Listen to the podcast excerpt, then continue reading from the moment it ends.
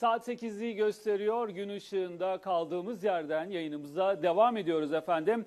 Ee, yayının başından beri ifade ediyorum. Çok değerli bir ismi bugün konuk edeceğiz ve önemli bir konuyu konuşacağız. Mavi Vatan.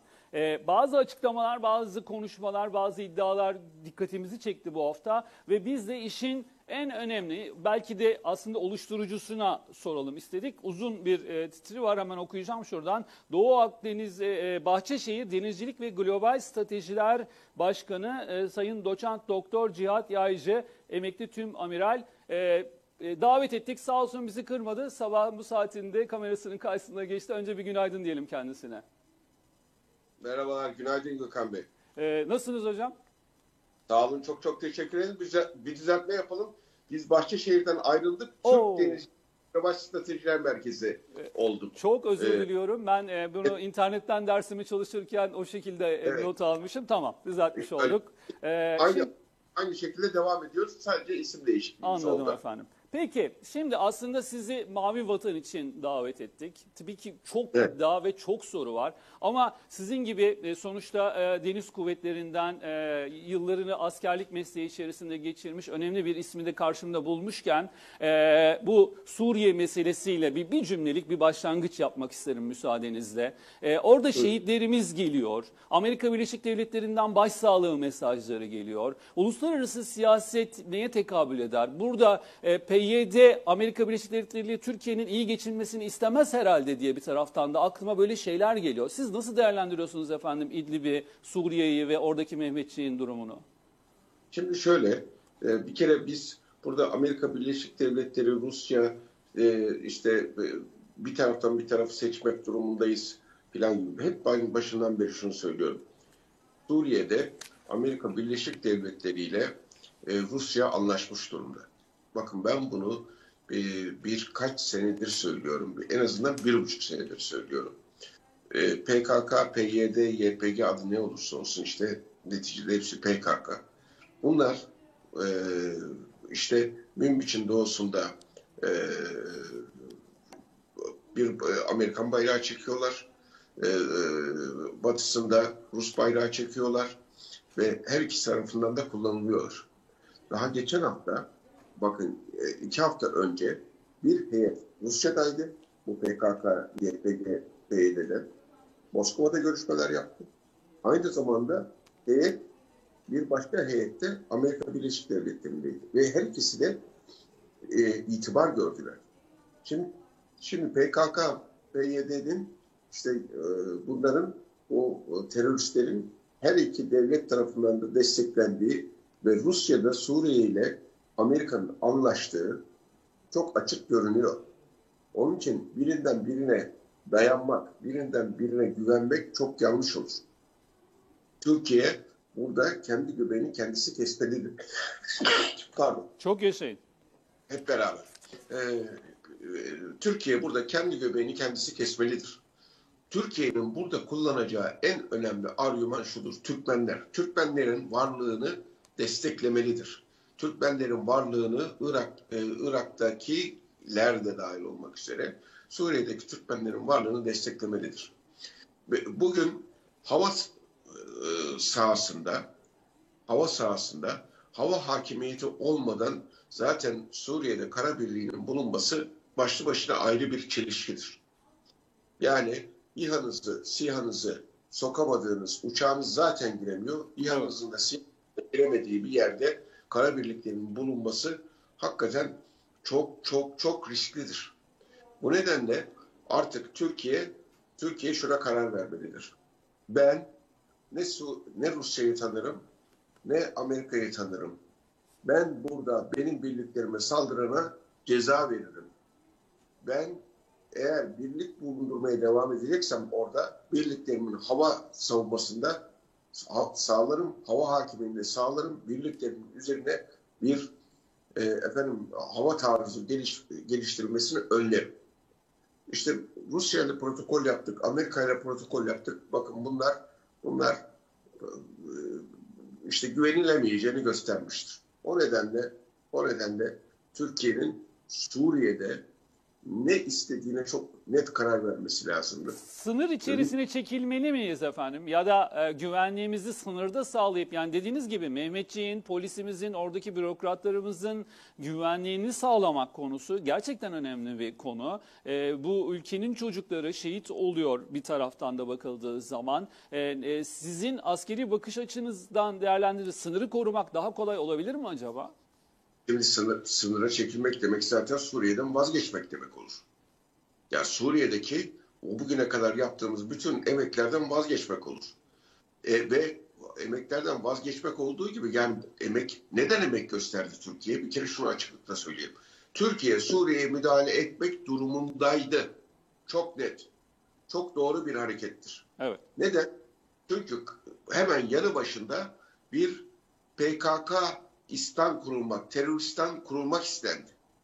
Türkiye bu oyunu müdahale ederek bozdu.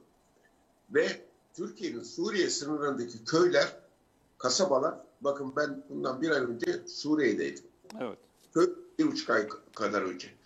Ve Türkmenleri ziyaret ettim. Ee, sınırdaki köyler Türkmen köyleridir. Türkmen köyleridir. PKK'nın iddia ettiği gibi peşmerge köyleri filan değildir.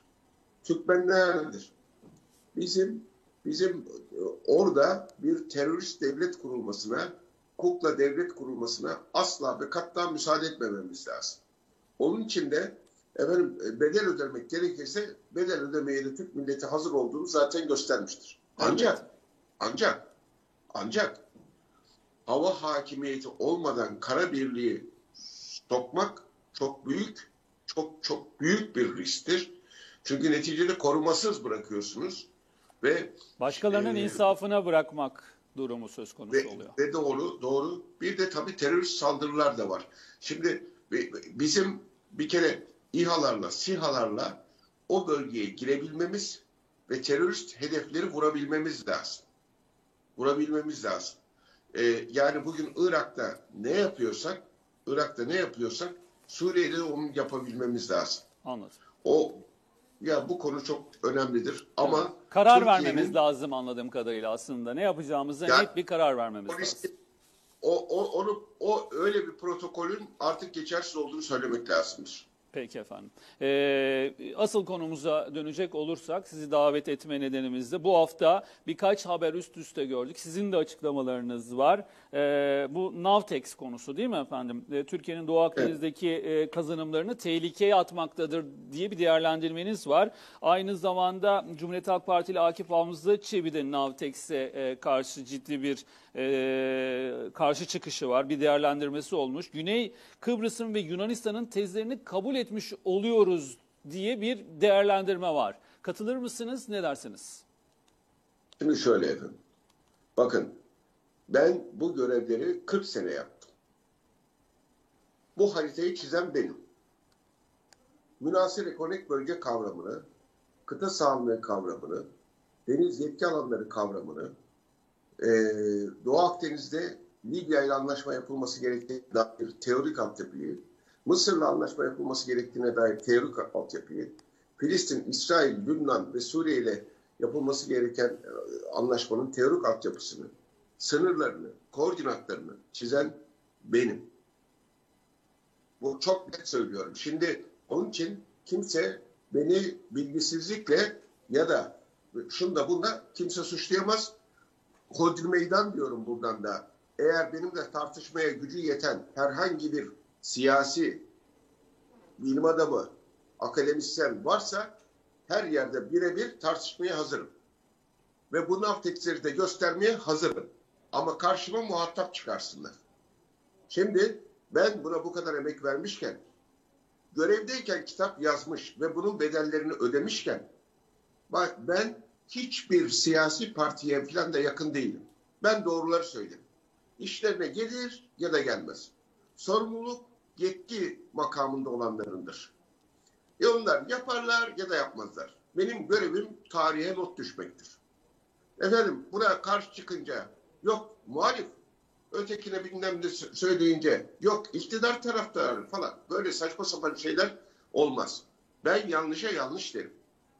Yapılması gerekenleri de söylerim. Şimdi görünen olur ki görünen olur ki çok net Oruç Reis Sismik Araştırma Gemisi 22 Aralık 2020 tarihinden itibaren Antalya Körfezi'ndedir. Antalya Körfezi Yunanistan ve Güney Kıbrıs Rum yönetiminin Avrupa Birliği ile bize dayattığı Sevilla haritasında reva görülen alandır. Doğru mu? Evet. Doğru. Bunda bir şey var mı? Yani bu, Bu bir bir yan- ortadaki bir gerçek. Hani bunun yatsınacak bir tarafı yok. Evet. yanlış bir şey söylüyor muyuz? Hayır. Bunu söylemeyelim yani. Söylemeyelim. Daha önce hallaşmamalı gibi Doğu Akdeniz'e atarken Avrupa Birliği baskısıyla Yunanistan'da is- istikşafi görüşmeler yapıyorum de olmadı? Oldu. Endişe etmeyelim yani? Edelim. Doğruları söylemeyelim mi? Bu milletin geleceği için söylemeyelim mi? Söyleyince niye Biz böyle? söyleyelim efendim. Söyleyelim. Evet. Hatta e, e, inatla söyleyelim ki duyması gerekenler de sizin gibi deneyimli isimlerden bunu duyup e, ne yapılması gerektiğini da doğruyu göstermek de lazım. Tabii görevimiz biraz da o. Li- Libya anlaşmasını ortaya koyarken o anlaşma metnini ben yazdım. Ben ben ben yazdım. Neden yazdım? Ben olsa 2019'da yazmadım ki. 2010'da da yazmıştım o metni. Sadece koordinatı da daralttım. O kadar. Aynı metin. Onun için e, hiç kimse benden önce de Libya anlaşmasını ne yazan, ne çizen, ne konuşan oldu. Benden sonra da be- benden başka hesaplayan, kitaplayan da olmadı. Diğerleri de aynı şekilde. Evet. Onun için ben bu, bu benim evladım gibi. Evladım gibi. Evet. Ben hayatımı vakfetmişim buna. Hayatımı vakfetmiş birisi olarak bana siyasi olarak bir şey söylemeden hiçbir şey ifade etmiyor. Ben millete havale ederim böyle durumu. Millete havale ederim. Şimdi gelelim ikincisine. İkinci Navtex. İkinci Navtex Anamur açığındadır. Kuzey Kıbrıs Rum yöneti e, e, Kuzey e, Kıbrıs Türk Cumhuriyeti kıyılarının ortasında bakın Kuzey Kıbrıs Türk Cumhuriyeti'nin kıyılarının Karpaz'dan Güzel Yurt'a kadar olan kıyılarının tam ortasına gelir. Yani Anadolu kıyılarıyla Kuzey Kıbrıs Türk Cumhuriyeti kıyıları arasındadır. Evet. İkinci ilerlerin Navtex. Biraz Fakat Suriye onda- tarafına doğru değil mi efendim? Doğru mu anlıyorum? Yani o o onda- o bakış açısına doğru. Onda dahi Güney Kıbrıs Rum yönetiminin Güney Kıbrıs Rum yönetiminin Kuzey Kıbrıs Türk Cumhuriyeti'nin yok sayarcasına çizmiş olduğu bakın çizmiş olduğu sözde münasır ekonomik bölge sınırlarına sanki itibar edercesine sanki 2011 yılında Kuzey Kıbrıs Türk Cumhuriyeti ile Kuzey Kıbrıs Türk Cumhuriyeti ile Türkiye arasında kıta sahanlığı e, sınırlandırma anlaşması yapılmamışçasına. Efendim biz burada NAVTEX ilan ettik. NAVTEX'te de 5 mil bak bak bak diyor. 5 mil ben şeye girdim. O e, Sevilla haritasında Güney Kıbrıs Rum yönetimine sahasına girdim. 5 mil. 5 mil. Ya bu övünülecek bir şey midir? İkincisi Güney Kıbrıs Rum yönetiminin orada bahsedilecek tarafı mı vardır? Karşı kıyı Kuzey Kıbrıs Türk Cumhuriyeti'dir. Senin kıyında Anadolu Türkiye kıyısıdır. Burada dahi Güney Kıbrıs Rum yönetiminin 5 mil içine girdim diyerek 5 millik küçücük bir alana uzantıya Navtex'te 5 millik 166 mil karedir. Orada girdim 106 kilometre karenin içerisinde 5 millik bir yere girdim diyerek ben Sevilla haritasını tanımıyorum diye diye e, söylemek ya, hakikaten gerçekten akıllara ziyan yani. Peki ne okuyoruz efendim? Burada ne okumalıyız daha doğrusu? Sizin Bakın, iddia... bakın ben, size- ben size bir şey söyleyeyim. Lütfen. Mavi vatanda, mavi vatanda haklarımızı sonuna kadar sav- savunan her kimse onun arkasında sonuna kadar dururuz. Ama lafla peynir gemisi yürümüyor. Lafla peynir gemisi yürümüyor. Şimdi efendim sorumlu kim onu da anlamış değiliz. Dışişleri Bakanlığı sorumlu bunda? Enerji Bakanlığı mı sorumlu? Yoksa Milli Savunma Bakanlığı mı sorumlu? Gemilerin Yani- çalıştırılmamasından dem vuruyorsunuz açıklamalarınızda gördüğüm Hayır, kadarıyla. Ben şimdi şunu şunu anlamıyorum. Niye biz Sevilla haritası, bilim iki gemisi mesela. Orta Doğu Teknik Üniversitesi'nin yayın, yayınladığı Orta Doğu Teknik Üniversitesi Bilim 2 gemisinin bilimsel araştırmaları için bunu araştırma yapanlar belirliyor bu koordinatları, bu sahaları. Ve Dışişleri Bakanlığı koordine ediyor. Niye gene Güney Kıbrıs Rum yönetiminin sözde sınırları burada üç aşağı beş yukarı dikkat alınmış? Ya ben ben onlar on, bunlara itiraz etmeyeyim şimdi. Tabii ki edin efendim. Yani sizi- sizin gibi bu konuyu bilen insanlara ihtiyaç var. e, açıklamalara ihtiyaç var. Bakın bu memlekette yazdığım kitaplarla ben münasebe ekonomik bölge kavramını soru ve cevaplarla halkımıza anlatmaya çalıştım. Bugün biliniyorsa bunlarla. Efendim kıta sahanlığını, mavi vatanın sınırlarını, haklarımızı, kıta Evet. sahanlığı münasebe ekonomik bölge arasındaki farkları, Doğu, Adalar Denizi'nde Türkiye'nin hukuksal haklarını bakın Evet. senelerce ben yazdım. Dedim ki bu gayri askeri statüdeki adaların e, silahlandırılması, askerileştirilmesi bu statünün ihlali egemenlik devir şartının ortadan kalkmasıdır. Bunun mutlaka duyurulması lazım. Kime duyurulması lazım? Birleşmiş Milletler'e şikayet edilmesi lazım. Uluslararası Adalet Divanı'na, Ceza Mahkemesi'ne, NATO'ya, Avrupa Birliği'ne, Avrupa İnsan Hakları Mahkemesi'ne hatta dedim. Ama en başta Birleşmiş Milletler'e. Bakın senelerce benden başka bunu yazan, benden önce yazan, benden sonra yazmış olanlar olabilir. Benden önce söyleyen bir kişi daha yoktur. Peki ama şimdi ne oldu? Türkiye Birleşmiş Milletler'e şikayet etti. Çok memnunuz. Çok memnunuz. Bunun dinlenmesinden çok memnunuz. Şimdi e, yani peki ben Sayın Cumhurbaşkanı Libya Anlaşması'nın imzalanmasını en büyük iradeyi o göstermiştir. Yoksa benim makalem raflarda kalırdı. Onun için bu, bu- e, bunu ifade etmek durumundayım dediğimi herkes unutuyor. Evet. Bu mavi vatan sınırlarını çizmeyi herkes unutuyor. Naftex konusundaki bu uyarımızı uyarımıza efendim bir takım cevaplar verilmeye çalışılıyor. Ya bunlar bu, ya bunlar bunlar ve bakın ben şunu söyleyeyim. Vatanperver insan, vatanperver insan hiçbir siyasi hesabı olmayan insan. Vatanı, devleti, milleti için ne doğruysa onu söyler. Sayın Aycı, e, sizin vatanseverliğinizi tartışacak durumda olmayan insanlara aslında bir yerde cevap da vermemek lazım. Yani e, kafalar karışık. Herkes kendini hani keser e, kendi tarafına yontar ya. Burada e, asıl e, bizim vatanseverliğimiz, bu Anadolu severliğimiz, Ege severliğimizi elbette ki kimse tartışamaz. Ve bence tartışmalarımızı da onların abuk subuk açıklamalarının ötesinde tutmamız daha mantıklı olur. E, e, ben şunu merak ediyorum efendim. Şimdi siz Libya dediniz ya, Libya anlaşması vesaire. E, bu bu süreç içerisinde Türkiye'nin biraz sıkışmışlığı vardı. İşte Mısır konusu, e, elbette ki İsrail, e, Filistin bile hatta zannediyorum, e, Suriye vesaire derken bir Libya e, ile açılım sağlandı. Ama daha sonra Mısır'la e, vesaire işte önce istihbarat birimlerinden de arka kapıdan da diplomasiden de vesaire bazı ilerlemeler kaydediliyor. Ne durumdayız efendim şu anda? Onu takip ediyorsunuz siz mutlaka. Evet, tabii. Şimdi e, Libya'da, e, Türkiye Libya'da e, gerçekten çok ciddi şekilde e, aslında barış, istikrar ve güvenliğe çok büyük hizmet etmiştir. Onu söyleyelim. Evet. Bugün Libya sivil halkın kanı dökülmüyorsa, kadınların namusları korunuyorsa, insanların malları, mülkleri korun- korunuyorsa, bir düzen, bir asayiş var ise bunun en büyük nedeni Türkiye'nin desteğidir. Türkiye olmasaydı bugün orada kan gövdeyi götürürdü. Dünyanın Bugün teşekkür birlik- etmesi lazım aslında. Kesinlikle, kesinlikle. Birleşmiş Milletler, Birleşmiş Milletler'in meşru saydığı hükümet bugün gerçekten hükümet olmuşsa bunda Türkiye'nin en büyük pay Türkiye'nindir. Ve, ve Libya, Türkiye deniz yetki alanında sınırlandırma anlaşması yaparak işte benim kitabımda başlığı olduğu üzere onun öncesinde yazdım. Libya, Türkiye'nin denizden komşusudur demiştim anlaşma öncesinde. Şimdi denizden komşu olmakla karadan komşu olmak arasında hiçbir fark yoktur. Evet. Bunu hepimiz kavraması, kavraması gerekir. Ha denizden komşusunuz, ha karadan komşusunuz. Evet. Onun için karadan komşularınızda ne oluyorsa sizi ne kadar ilgilendirirse denizden komşularınızdan da o kadar ilgili olmanız lazım. Orada neler oluyorsa o da sizi ilgilendirir. Evet. Şimdi Türkiye, Türkiye'nin en büyük sorunu şudur.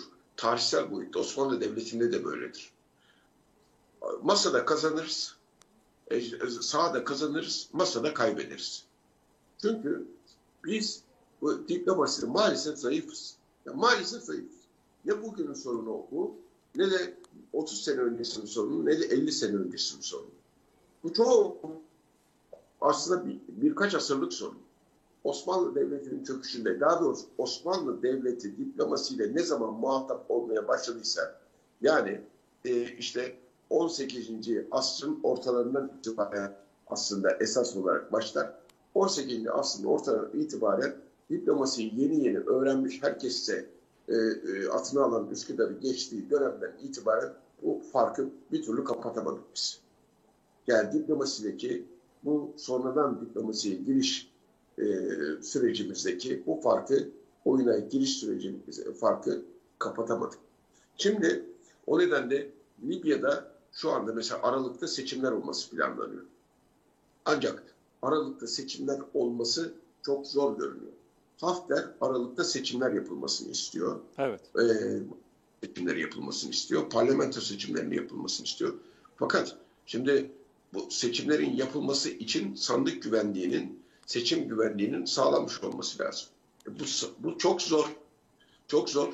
Şu anda doğuda yani Hafter'in etki alanındaki yerlerde bir kere batıdaki meşru hükümetin çıkaracağı adaylara oy çıkması mümkün değil. Çünkü zaten sandık güvenliği yok. Sandık güvenliği yok. O, o nedenle Evet. e, şeyde e, e, Libya'da seçimlerin yapılması çok zor. Libya'da sıkıntı devam ediyor anladığım kadarıyla. Ve, Peki. ve Libya, Libya'da parlamento seçimleri yapılabilir. Ancak Türkiye Evet. burada çok oyun oynamalıdır. Bakın Mısır'la e, Evet, Mısır ve Birleş- İsrail'i merak ediyorum. Evet, Mısır'la ara, bir, Mısır'la Birleşik Arap Emirlikleri'nin arası e, Libya üzerinde as, e, bozulmuştur. Şimdi bu bozukluktan Türkiye bir onurlu ara bulucu olarak kendi menfaatlerini gözeterek bir oyun kurmalıdır. Oyun kurmalıdır. Ve şu andan itibaren e, çok iyi orada atmosferi koklamalı, duygusal davranmamalı, hangi adayın kazanacağını tespit etmeli ve o aday üzerine yönelmelidir ve Libya'nın bütünlüğü konusunda çok hassas olmalıdır. Doğu-Batı ayrım, ayrımına asla gidilmesine müsaade etmemelidir. Evet. Bu nedenle hem Doğu'yla hem Medi, Batı'yla yani meşru hükümetle hem de Akila Salih ve Hafter e, etkisindeki bölgeyle iyi bir ilişki kurmalıdır. İyi ilişki kurmalıdır. Evet. O nedenle e, onların e, böyle onurlu arabulucu rolünü üstlenmeli e, ve Libya'nın bütünlüğünü sağlamalıdır. Mısır'la görüşmeleri çok takdirle karşılıyor. Hakikaten başından beri söylüyorum. Gecikmiş ama son, sonunda nihayet mutlu bir e, e, şekilde e, işte e, sonuç almaya başlamış durumdayız görüşmelerle. Evet. Fakat görüşmelerde benim en büyük beklentim tabii benim uzmanlık alanım olarak deniz etki alanları sınırlandırma anlaşmasının imzalanmasıdır. Fakat burada endişem şudur. Libya sınırından başlayıp Filistin sınırına kadar gidecek olan hat verilmediği takdirde kopuk bu sınırlardan kopuk hat verildiği takdirde yaptığımız anlaşma yapmadığımız bu durumdan çok daha kötü olur bizim için. Peki. Yani e, bu- buna dikkat etmek lazım. Anladım. İsrail, İsrail'le de ilişkileri geliştirmek Türkiye'nin faydasınadır. Türkiye dostluklarını geliştirmeli ama kendi menfaatleri doğrultusunda. korumalıdır. Ee, süremiz daralıyor ama benim bir sorum daha olacak. Ee, gece takibini yaparken biraz da dersime çalıştım. Ee, tabii e, hani e, kimse savaş taraftarı değildir. Herkes barış sever aslında. Ee, ama hani barışı da yükseltmek isteyen ben hani Rumlarla bu Ege'de bir orta yani orta yol bulunup bir gün ee, gerçekten zenginliğin yer altında kalıp ya da Amerika Birleşik Devletleri ya da İngilizlere ya da e, başka olmayan Akdeniz'de olmayan ülkelere peşkeş çekilmesindense bu bölgenin halkları tarafından kullanabileceğini hayal etmek istiyorum. Bir Yunan parlamentosu